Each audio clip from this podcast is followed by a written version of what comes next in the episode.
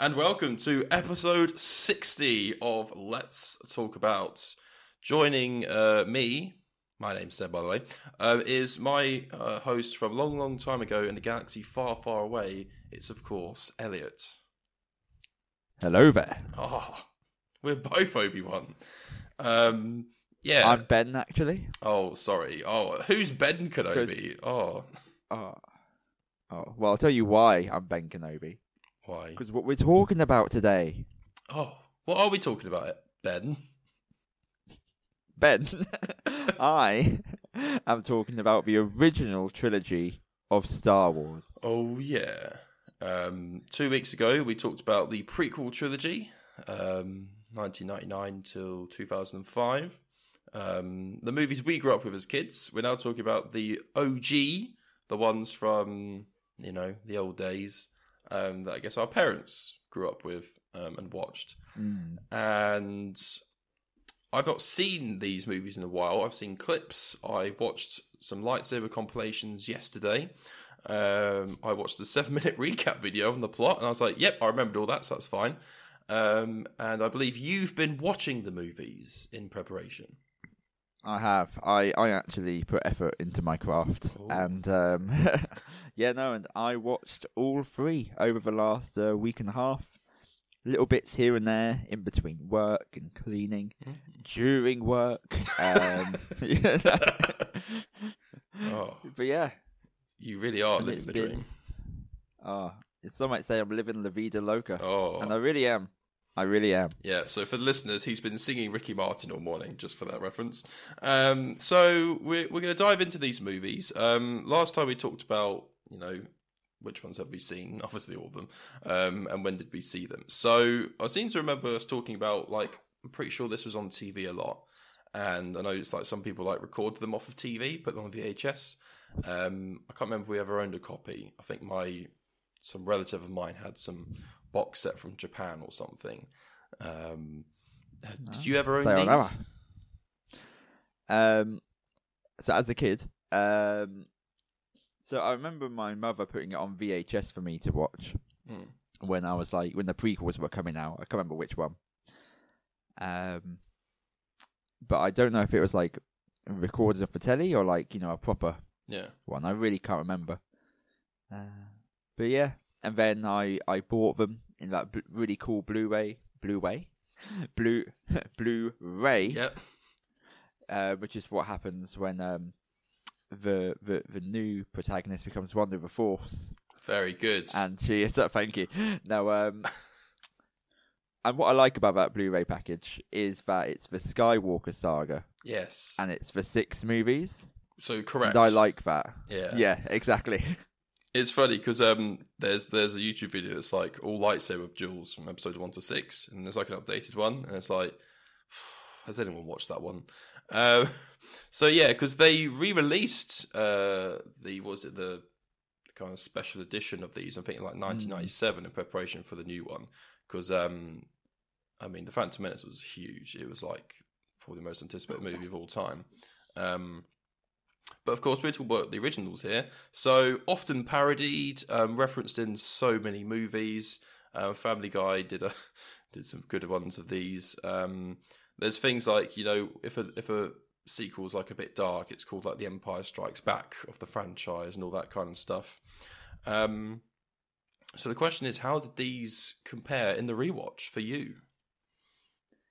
Yeah, so this was interesting because the main reason I wanted to watch it is because um, at some point in time, me and you did a combined ranking Hmm. of all the Star Wars films, all 11 of them, the live action ones.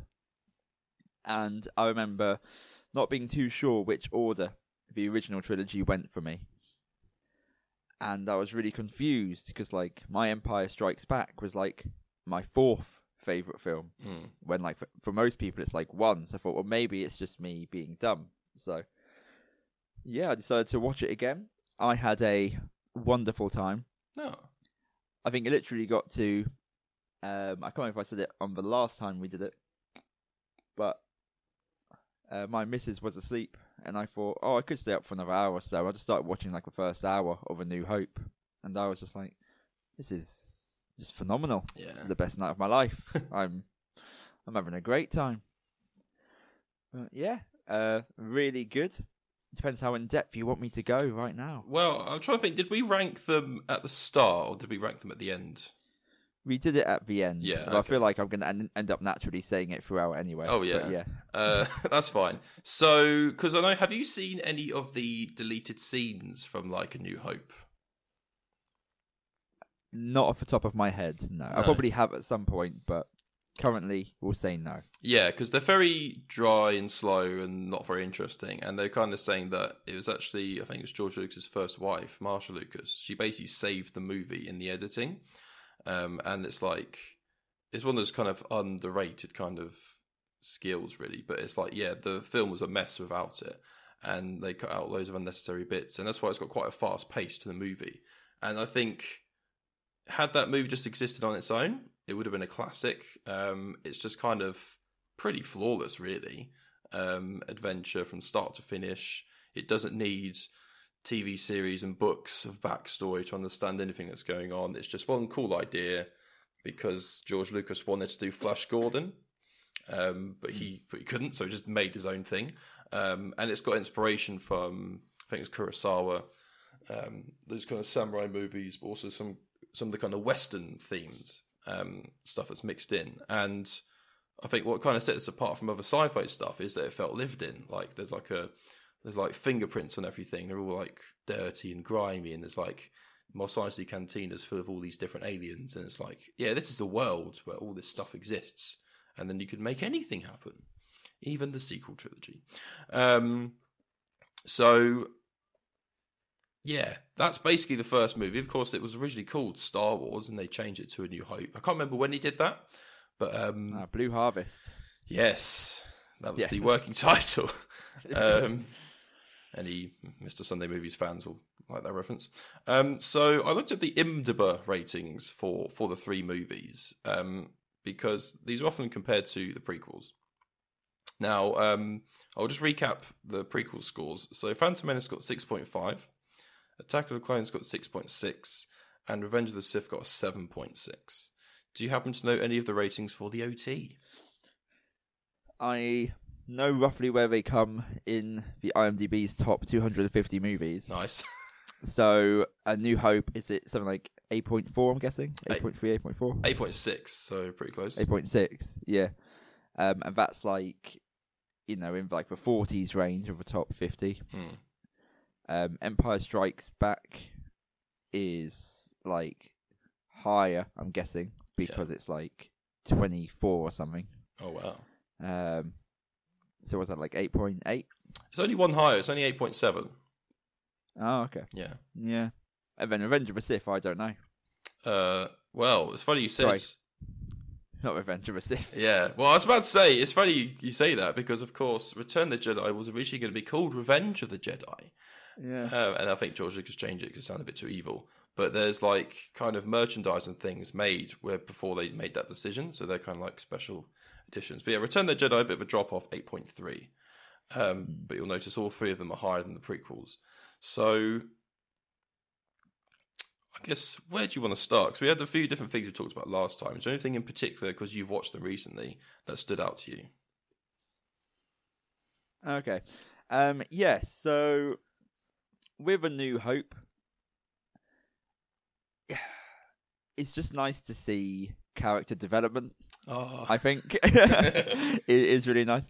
I think the o- my only flaw with New Hope. So I I wouldn't. I was thinking about this. I don't think I would rate any of the films a solid five out of five. Um, I think we said originally, sort of like when we did our our top eleven, that A New Hope was like flawless. Mm. I think to a many a degree it is, but for me, I do get a bit bored in the first ten minutes yeah. like with a whole, you know, again, I don't think there's anything wrong with the movie. I think it's all needed. And I think anyone who's watching it for the first time would love the whole um, Darth Vader grabbing the ship and, you know, Yeah. R2D2 and C3PO being sent down to uh, Tatooine and, and all this. Um, but yeah, it's just comparing it to the the sequels and the prequels, just like the the dialogue and the character development Mm. just a lot better. I mean, if you compare, let's say, any character in the prequel trilogy where you think it's got the best character development with just anyone who's in all three of the other Star Wars movies, Yeah. you get a big difference. Yeah, Yeah. I I think you're right with that because like people love characters like Qui Gon Jinn, but it's like he's kind of interesting. But again, that's more because of the extra source material. But you know, what does he have an arc? No, he's kind of does his own thing, and he continues to do his own thing until he dies. Obi Wan basically doesn't really have a character until the second one, where he's just um, an uptight trainer. Um, the best character is probably Palpatine. He just he's pure evil, but also a genius that is incredibly lucky. Um, whereas, like even characters like Lando, he he comes off as like very charming, but can be a little bit bit of a coward, bit of a betrayer. But then he he wants to do the right thing, and he actually puts his neck on the line, and then he helps the good guys at the end. You know, it's like yeah. But I think the big thing is the main characters. You know, we talk about Attack of the Clones. You've got these wooden performances with dreadful dialogue of characters that are supposed to love each other but hate each other. You compare that with this, where you've got these lovable misfits that they argue but they they care about each other, and the the dialogue's very natural. Because Harrison Ford said, you know, he said to George Lucas, "You could write this crap, but you sure as hell can't say it." Um, and that's what they needed, is they needed people to say, "No, actually." you- The world you've built is amazing. The story's really cool, but you need help with writing people talking to each other because they sound like robots. And they, they had that for these ones. Yeah. Uh, the other thing as well is I would say the music. Mm. I'm yeah, I'm gonna go for it. I think it's better in the original trilogy as a whole than in the prequels. Oh, big cool. I know. Don't get me wrong. I think there are some uh, quote unquote bangers in the uh, in the prequel trilogy, Mm. but I think the original trilogy it just hit the right mark with every single film, every single theme. Yeah. Good stuff. That's cool. I mean, I'm quite surprised. I thought you'd actually say the prequels because I know when we talked about it last time, Mm. we obviously said about the new ones they added were really cool. Like Duel of the Fates might be your favorite or top two or something. Um, you've got Love Across the Stars in the second one, which is really different, really cool. Um, we've got like Battle of the Heroes and the kind of Order 66 theme. But yeah, like the main theme is like iconic. You've got the Force theme with the the binary sunset. Um, then number five like knocks out the park. You got Imperial March, which is just a staple now. You've got Yoda's theme. Um, I love the musical Cloud City as well.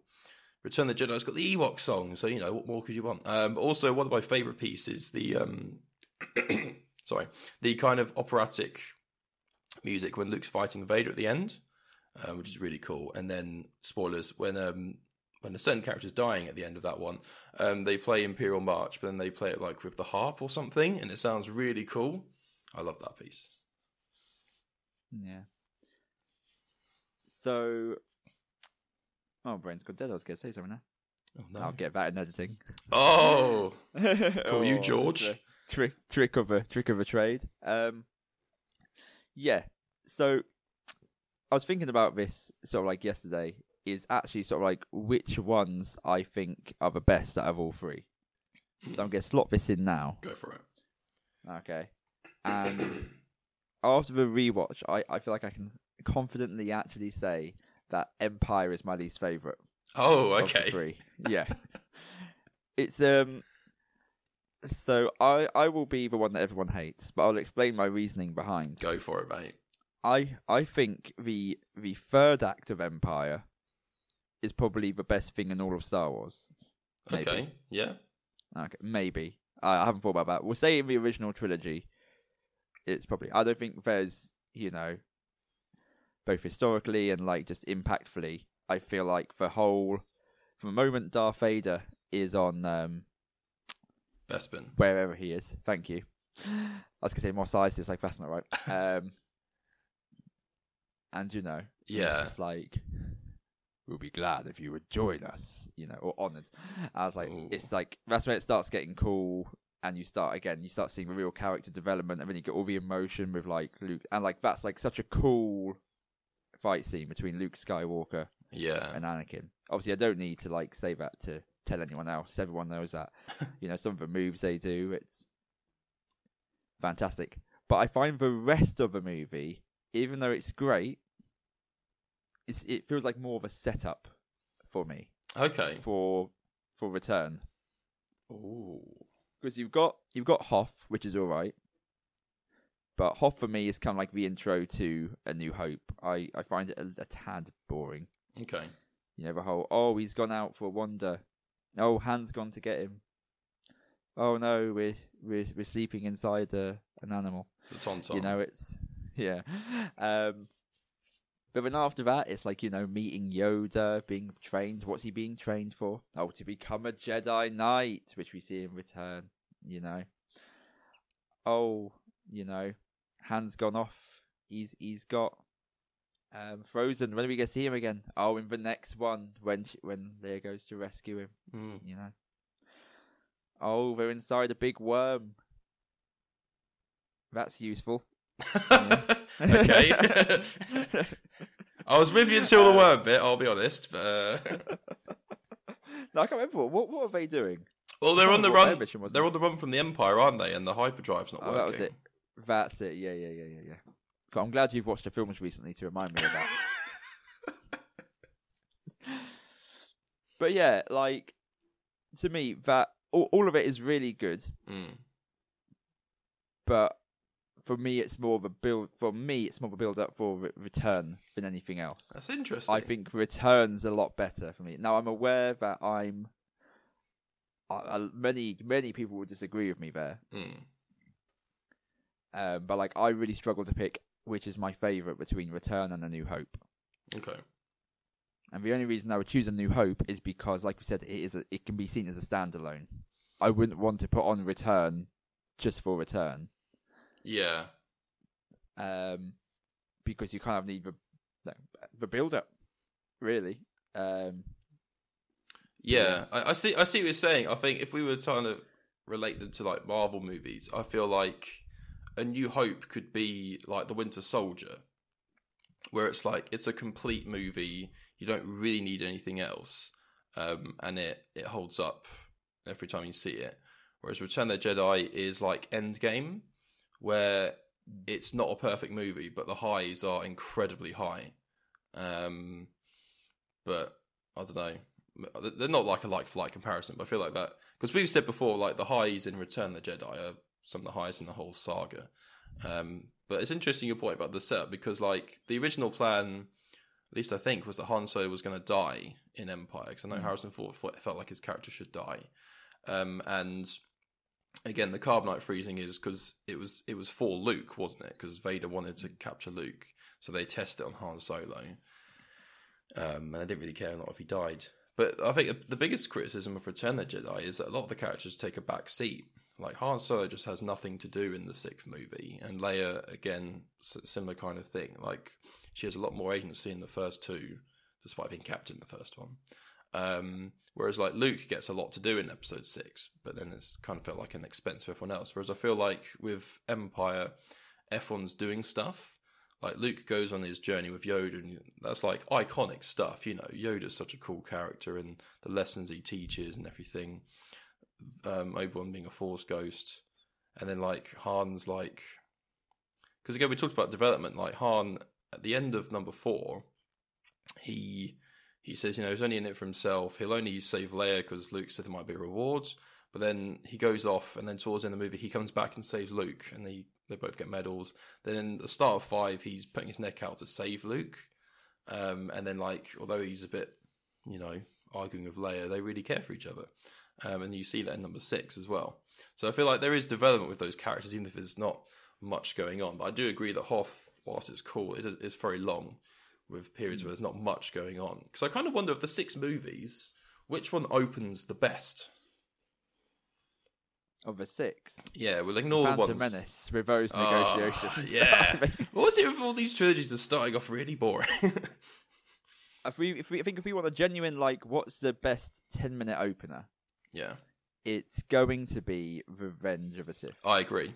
Straight into it. Yeah, Um, but yeah, I mean, I will say I, I, I disagree slightly when it comes to the other characters taking the back seat in in Return Okay. for a pure reason. Like I'm trying to think of actually the movie in order. But Obviously, okay, Han doesn't do much for the whole Jabba thing, but Leia and the droids do. Yeah. So that's bringing them forward. Um, and also you get the whole Battle of Endor. You know, Luke Yep. wasn't there for any of that. No. You know, I mean, Han. You know, he almost he he he was uh, cuddled by an Ewok. He That's was. character development. Yeah, yeah, yeah. Is it? Sounds like merchandise to me. But no, but I think like I feel like Leia and you know the droids really took a step forward in that entire film. I feel like they were constantly doing something. I feel like the droids perhaps took a step back in Empire. They weren't as important as let's say the other two. Yeah, maybe not R two D two actually. I'm saying that out loud. No, I'm saying it out loud. Like, Yeah. Oh no, he was he, he was with me. No, C3PO Oh, took a step back because he was literally like in pieces, I think, towards the end. But um, but then he so emotional. he's saying a lot like he's calculating the probability of navigating an asteroid field. And Han's like, never tell me the odds. Um, yeah. Yeah. I, I feel like a lot of people are a lot more critical of Return than we are. 'cause I know a lot of people don't like the Ewoks. Um, and whilst it's obvious that it was to sell toys, um, I do like the idea because obviously George was thinking of Vietnam at the time, like this kind of high tech imperial power, basically the United States invades this kind of uh, more, I guess, rural kind of native, I guess, Vietnam. Um, but I like that that's a oversight on the Emperor's part because he planned this whole thing with the shield generator to trap the rebels, um, to then trap the fleet. The, the Death Star is operational; it's going to blow everyone up, um, and it would have worked.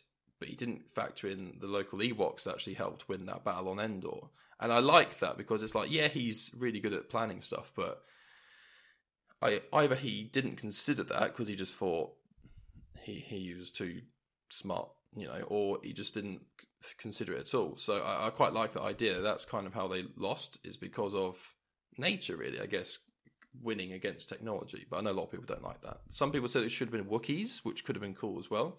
Well, I don't know. Yeah. It's funny to think that of both trilogies, the loser was overconfidence. Hmm.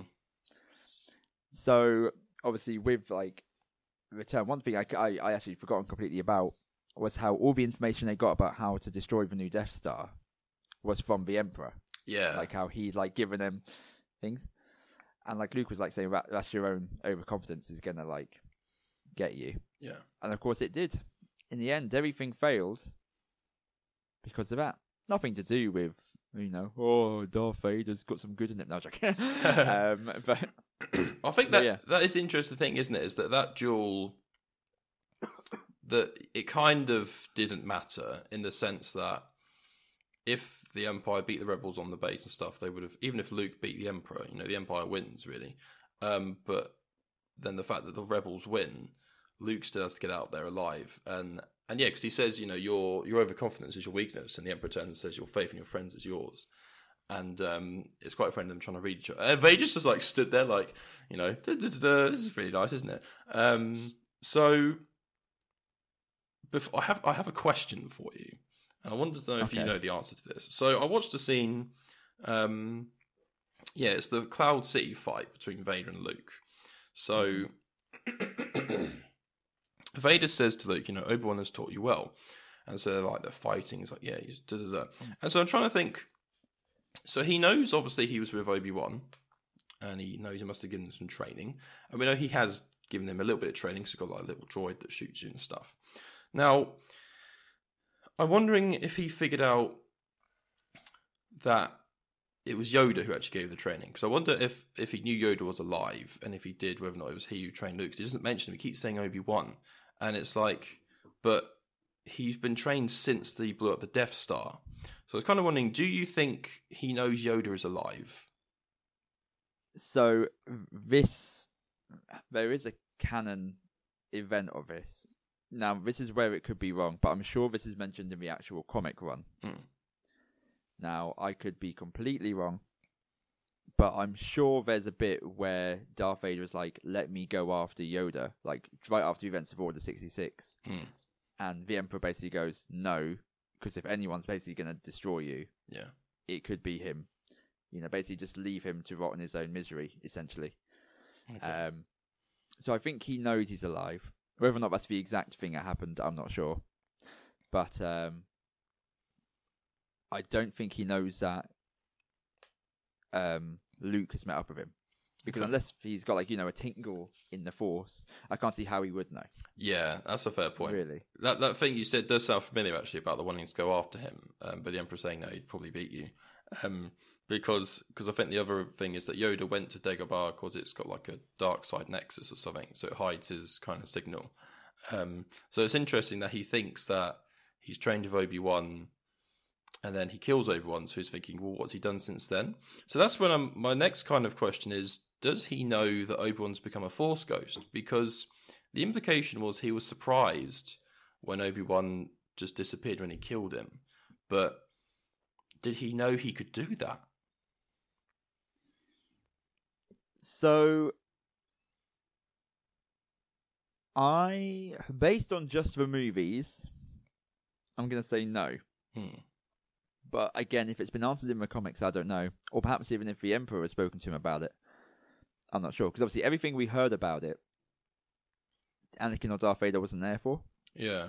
So it was after Anakin had turned to the dark side that Yoda was saying to Obi Wan, "Oh, Qui Gon has you know learnt this new power." Yeah. And then obviously that's how Obi Wan learned. That's how Yoda learnt. It always confuses me how then Anakin be Yeah. able to do it straight after. Um, but again, I'm uh, that probably has been answered somewhere, and I just can't remember. Hmm. But I'm pretty sure he knows or has worked out what what's happened Yeah. I feel like because I'm guessing, I'm guessing after an, like the events of A New Hope, he probably would have gone to find out what happened to Obi Wan. hmm. The fact that he's just disappeared, and maybe that's how he learned. Maybe then, yeah, Well, maybe Not because I, sure. I wonder if like because the dark side are all about trying to live forever. You know, Darth Plagueis wanted to save himself and others from dying. Vader literally turned because he wanted to save Padme. And so it's ironic then that the Jedi figured out how to live forever and actually help others. Um, but I get the feeling that the Emperor didn't know the Jedi could do that, um, or at least Vader didn't know, because otherwise he wouldn't really turn to the dark side. And I, I get the feeling that the original plan for these movies was every Jedi just disappears when they die, um, because that's why then Vader becomes good at the end and dies. Because I think the canon thing is now that like Obi Wan's ghost visits Anakin as he's dying and quickly shows him how to become a ghost. Um, whether you whether you can accept that or not is obviously up to the fans, but I don't know. It was quite interesting, and I feel like it's interesting watching these back after watching the prequels and all the new stuff they've added. Like, does it still make sense with the story? Because it's like Yoda talks about the Force being very mystical and you know spiritual, and it's it's all around us and stuff. And then the prequels are like, no, it's these little bit of midichlorians that if you have a load of them, then you're really powerful and can shoot lightning out your fingers. And it's like, eh, I prefer the, the original explanation. I don't think we needed any more stuff really. And I know somebody said about you don't need to say Anakin's got loads of midi chlorians. It's like you can just feel how powerful he's in the Force. And yeah, I've just I don't know. That's just me. Yeah. Well, we've not mentioned it again since, so I think they learned their lesson. Yeah. Um, But yeah, so how about like the prequel trilogy, like how it's affected the originals? Hmm. I know which is kind of what you just said, but let's like expand on it a bit more. One thing I noticed more was actually, again, still how narrow-minded Obi Wan and Yoda are. Yeah. So we we've already mentioned that the whole reason with the prequels that the Dark Side one was because of the Jedi's sort of like overconfidence. It went less about being um, peacemakers and more about sort of like politics and things like that. And that they didn't even even the most powerful Jedi hadn't even realized that the dark side were basically right underneath them. Yeah. And then you get into this one, and Ben and Yoda was like, "Yeah, let's not, let's not tell him about that Darth Vader's his father because we want him to kill him." Yeah, that was interesting. So again, it's just like, "Oh, well, if you go off now, you're gonna fail." But you know, oh, at least we've got another backup, so it's fine. You yeah. do. Well, because again, at that point, they didn't know it was going to be Leia. I don't think. Um, that was that's another thing where it's like, yeah, you can take it or leave it. But yeah, I think that is true. If you if you read it in terms of how the prequels shaped it, I do like the idea of they they've kind of learned their lesson in a way, but not really, because like they're saying you just have to kill Vader because he's evil. Um, and yeah, I'm not going to tell Luke that Vader's his father. The you know the in-universe reason is yeah, because they want to don't want him to be clouded with his judgment. Um, and that's why I like really the end of episode six because Luke is the true Jedi. He he does the thing that no one else in any of these movies has done. He throws away his lightsaber and he says, "No, I'm not going to fight you." And the Emperor like is so annoyed. um, but it's the one thing that no one else in any of these movies has actually been able to do, and that's why he wins. And um, you know, he sees that he cuts off Vader's hand and it's robotic just like his. And it's great because it's like, yeah, you're just telling us, you're showing us what the character's feeling about being really dumb, like they do in some of the other movies. And it works. And that's why, as great as Obi Wan is, he was very narrow minded, like you said. He was very by the book in the prequels. He never really learned that lesson. And they all gave up on Anakin. They all thought he can't come back from the dark. Um, which is why any story after six wouldn't have those restrictions of no attachments because Anakin's attachment with Luke is literally what saves both their lives in that movie. So if they were to ever do any films after six, it'd be really weird to have those kind of rules and to view some darkness in someone and to automatically turn your lightsaber and think about killing them because that's the only way around it. That would just be really dumb. I don't know why anyone would do that. also like kind of like the way you see Darth Vader as well. So like for all of it, because I know George Lucas did an interview who essentially said the whole point is you see the original trilogy, just Darth Vader's like this evil person that can't be turned back, hmm. and then like in the last minute, you know, you kind of like see it from everyone else's eyes, unlike Luke, that oh there is good in him. Yeah.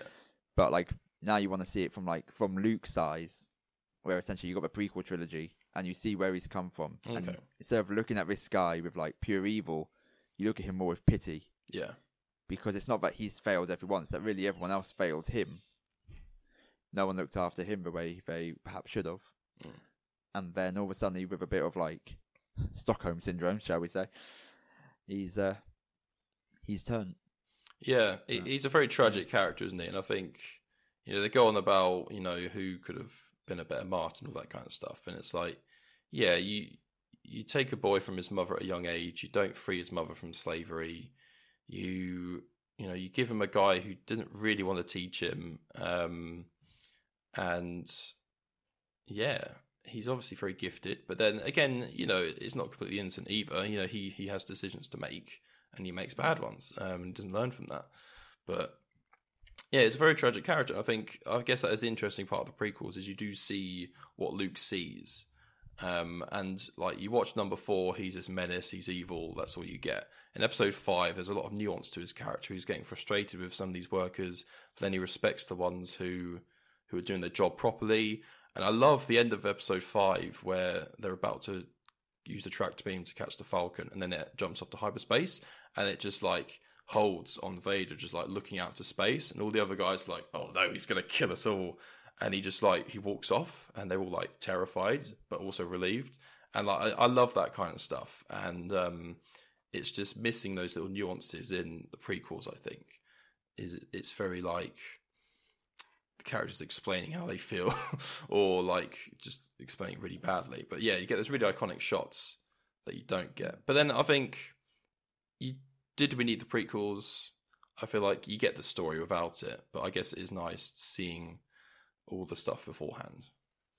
Yeah. I also didn't realize. I've in my head, uh, Commander Tarkin was alive for the whole trilogy, but oh really? He, you know, he, he, you know, he, he, he, he, he died. Um, yeah, he did. yeah, yeah. I realized I got to the end of that one. So again, overconfidence. You know, they tried to get him in an escape pod, but he was like, "No." In our moment of triumph, yeah, he says, "Absolutely not." That was quite cool. Yeah. Um, but no, I find the ending to Return to be like a really satisfying ending. Mm. Yeah, I was gonna say like the best ending. I was like, no, I don't know if that's true. But oh, it's wonderful. I really like the. Um, I know a lot of people wouldn't want to grow up with the original, but I really like the music they have for Mm. the Ewok party at the end. Yeah. I think it's really good. What do you think of um, Hayden Christensen replacing Yeah. as the uh, as the Force Ghost at the end? As soon as you said that, I knew you were going to ask me that. Um, I mean, I love that where he. Well, it's kind of a twofold scene where he burns Vader's corpse, and then it cuts to when he's looking at the ghost, and I really love that scene. And I think initially I didn't like it because I was like, well, he doesn't know his father like that. We just saw the actor who was playing the older Vader, so it makes sense that he would see him. We're seeing an older Obi Wan, um, and an older Yoda. So I guess the implication is that's what they looked like when they died, and that's what Luke sees. So that's what he would see. Um, and I guess the the new implication is that he's seeing Anakin as he was before he turned evil. Um, but that would be a bit like, who's this guy? so I don't know. I feel like I know why they did it, but I think if the prequels didn't exist, obviously you don't change it. Um, but with them, I guess it's all right. It comes full circle, Yeah, and it makes it have some really cool scenes in a live action TV show, which we'll talk about It's- in a few weeks' time. that's very true as well. Uh, I also like um, how the saga both started and ended with a Jedi being burnt. yeah, that's true. That's a good point. Yeah, Didn't think about that. yeah. So you go. Because I think I don't think there's been any others, has there? It's literally just No. Darth Vader and Qui Gon. Yeah, uh, which is quite cool, I guess. Um, Yeah. It's one of those things that when you do prequels, you can kind of make those things call back because you're deliberately doing that, but you also have to be quite careful. So I like George's idea of like making stuff rhyme. You get some similarities, but what I do like is that it's not a retread. So whilst there's some similarities about like blowing up a, a space station, number one, the fights are completely different, the battles are completely different, the stakes are different. Same in the second one. You know, every planet's different. So obviously we have like a sand planet, uh, a Death Star, and then like a grassy planet in four. But then we get like a snow planet, like a ju- uh, swamp planet, and then like a city in the sky planet. And then in six, yeah, we come back to the the sand planet, but then we get like a forest planet. Um, what's the other one? I guess Dagobah again. Um, so then, at least with the prequels, you get different planets each time. You get like Naboo, which is basically like Italy, but then you get um, Coruscant, which is a city, which is really cool. Um, and then like you get a water planet in number two. You get like a, a lava planet in number three. So yeah, it's really cool. I like how whilst there's some similarities, they are different, and each story is different. He didn't just redo the OT, whereas with the sequels, that's what they did. So one of the uh, other last things to talk about is the lightsaber battles. So I, I watched the um, the original trilogy fight scenes um, yesterday. Started watching the prequels this morning, um, and I think a lot of fans prefer the prequels because they're very flashy. They they're well choreographed. They're doing flips. The technology is obviously better, so it looks you know objectively better in that sense. Um, but I don't know about you. I feel like the Cloud City lightsaber battle is the best of the series uh, for a few different reasons, and I, I think to kind of compare it, I was I was watching the Phantom Menace fight, and it's like it's very cool because you got Darth Maul. He looks cool. He's got two bladed lightsaber. There's two Jedi fighting him. It's very well choreographed. It's very impressive. But I think that's the that's the thing. They're impressive, but they're not. They've they're missing that extra something, and I think Cloud City has that because Luke starts off quite confident. He's doing his moves, but Vader's doing it one handed for ages. He's basically toying with him because he doesn't want to destroy him either. Um, and then the fight goes on. They're kind of like getting ups and downs, all this kind of stuff.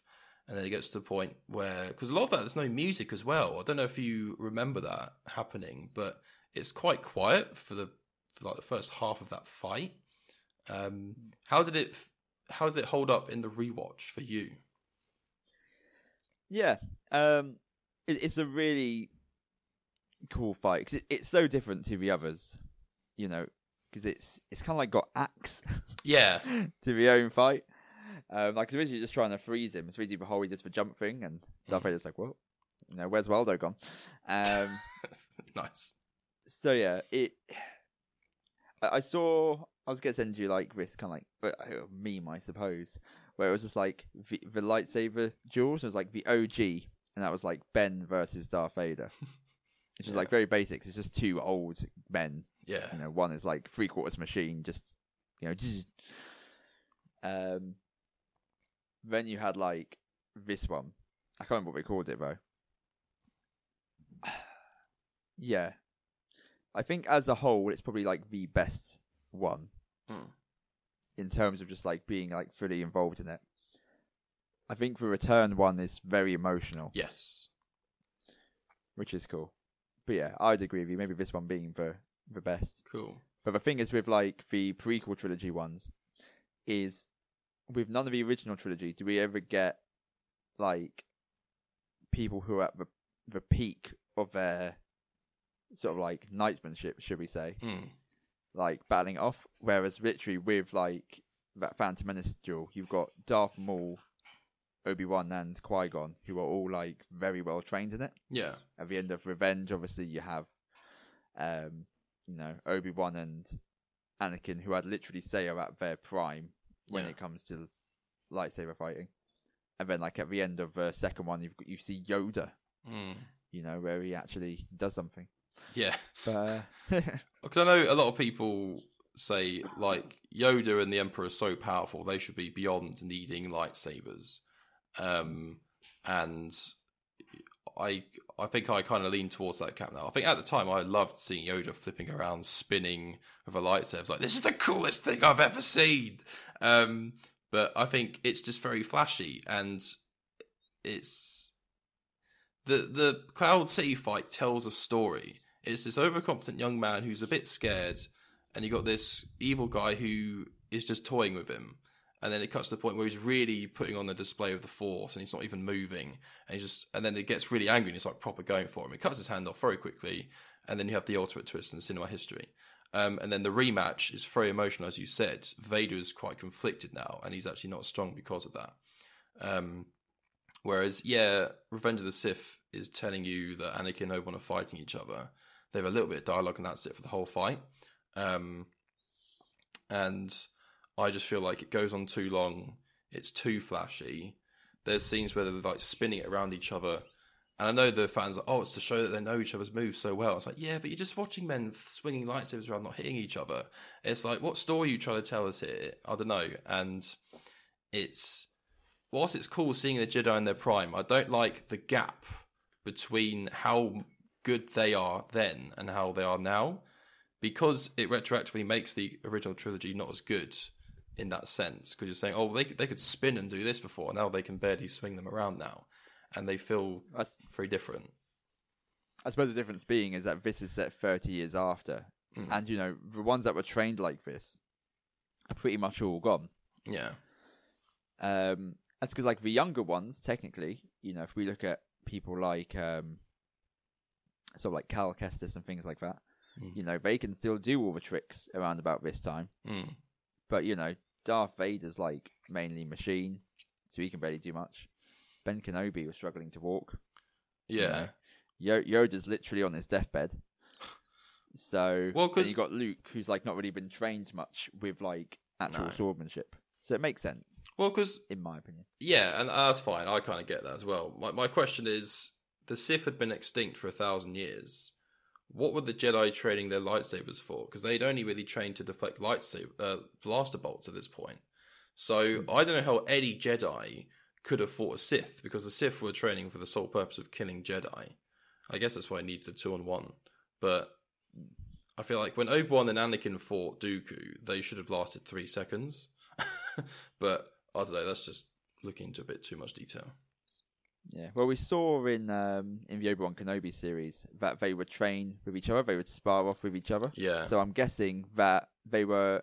I mean, the main weapon of a Jedi is a lightsaber, and they're there for peace. So ideally, you would never have to use it. They must be trained to be able to to to use it well if needed. yeah, I'm guessing. but there's there's training it to cut things or to deflect light uh, blaster bolts. It's a different thing to train to fight someone else with one because no- you wouldn't ever fight someone else with a lightsaber. So I don't know how anyone would have trained to do that or had the experience to do that. in case in case the Sith returned. But they didn't think they would because they were like, "But the Sith have been extinct for a millennia. You must be talking at your bum, Qui Gon." Ah, but the prophecy, the prophecy of the chosen one. You've got to bring Mm. balance to the force. Maybe.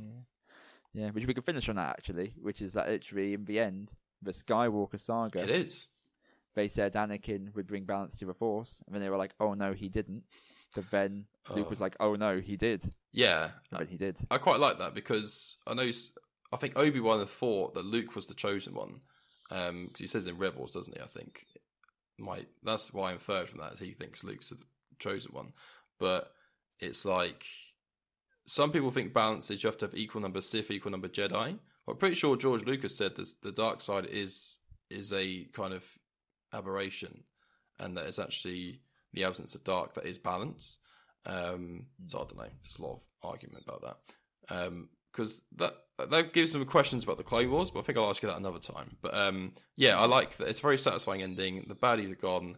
Luke's there. He can do his own thing now, and they'll the Emperor won't come back because he got very destroyed by the blowing up of the Death Star.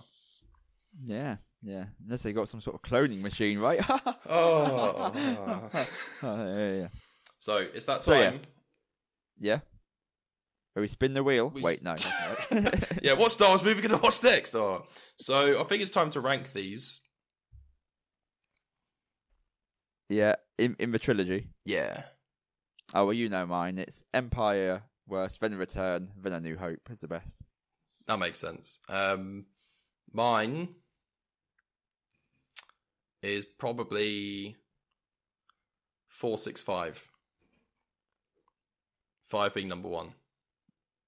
Oh, okay. Oh, so you put A New Hope as last. Yeah, because it's it's a complete movie, but I'd rather put on Return the Jedi. No, okay. I'll allow it. Yeah. I'll allow it. Cool. Um, but in terms of like other trilogies, I would say this is in my top three trilogies of all time. Yeah. Um, Mm. what would the other two be? Well, one of them would definitely be Lord of the Rings. Yeah. And I've not thought too hard about the other. I was going to say top two, you see, but I didn't want to just jump the gun No. and then later think, ah. So I've said top three. Currently, it's probably about second, but I want to. I need, I need to really think about it just to make sure I've not missed something vital. Yeah. Yeah, but who knows? Right. So, Well, anything else on that subject? no. Um, I was going to talk a bit about why The Empire Strikes Back is a good sequel, but I feel like we, we said enough about that. Um, and I can't wait to talk about the the fan fiction movies seven, eight, and nine, um, which aren't canon. And yeah, Yeah, I'll be. I'll be really good, won't it? Oh dear. Um. Oh, actually, a contender that I just thought of for the trilogy to be Guardians of the Galaxy. oh, that's a good point. That, that, that, that could probably be in it, yeah, but Yeah. we'll see. All right, well, that was our thoughts on the original trilogy. We'd Mm. love to hear yours. Yeah. So, um, you know, have a look on Instagram on release. Uh, depending on when you listen to this, there might be a little poll. Uh, if not, you can still send us a message, and we might even include it in another episode. Yeah. So, how can they send us a message, Seb? Well, they could uh, drop us a DM on our Instagram handle, which is lta.podcast, or they can send us a cheeky email to let's talk about 2022 at hotmail.com. Yeah. So, some great ways there. Uh, so next week we'll be talking about the Lion King, the animated feature. Yep. And then the week after that, we'll be returning to Star Wars to talk about the sequel trilogy. Yeah. Okay. Yeah. But at the end of the day, you haven't got to tell us that you love us because we know. Oh, that's good. I was trying to put that in there. so, oh, I tip my hat to you, sir. oh, thank you, thank you, thank you. Live long and prosper.